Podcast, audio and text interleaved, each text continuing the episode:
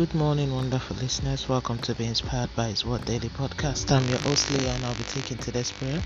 Today's prayer is taken from the book of Colossians, chapter 3, verse 13. I'm reading from the Amplified Version. Bearing graciously with one another and willingly forgiving each other if one has a curse for complaint against another, just as the Lord has forgiven you, so should you forgive. Move on to prayer point. Abba Father, I worship and honor you for who you are. Lord, thank you for this amazing day and grace of life. Lord, forgive all sin and cleanse me from all shortcomings. I decree my life is a sanctuary of the Most High God.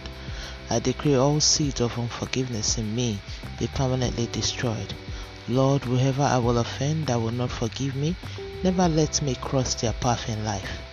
I decree every seed of hatred planted in me or anyone that wants to jeopardize my purpose and life is destroyed.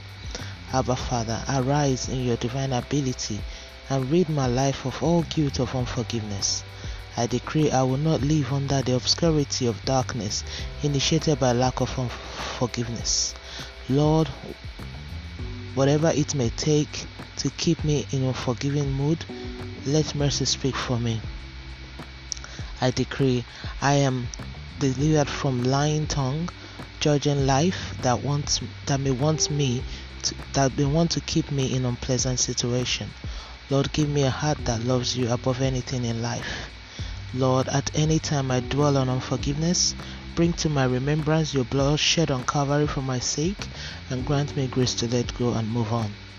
I decree concerning the verse used for this daily prayer, all impacted by it in our household. Let all accusing tongue and hands seeking vengeance and punishment in our lives be destroyed. Now it's time for your personal prayer.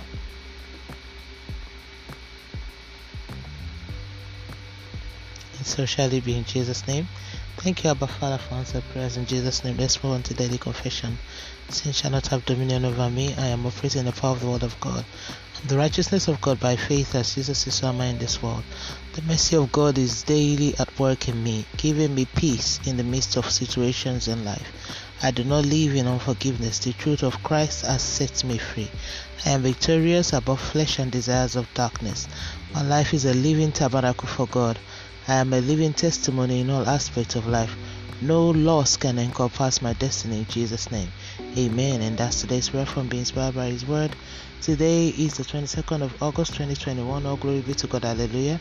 Remember, Jesus loves you so much. Always walk by faith and not by sight. Do not forget to be a blessing to someone by sharing this and tune in tomorrow for another wonderful time of prayer to the glory of God and by His grace.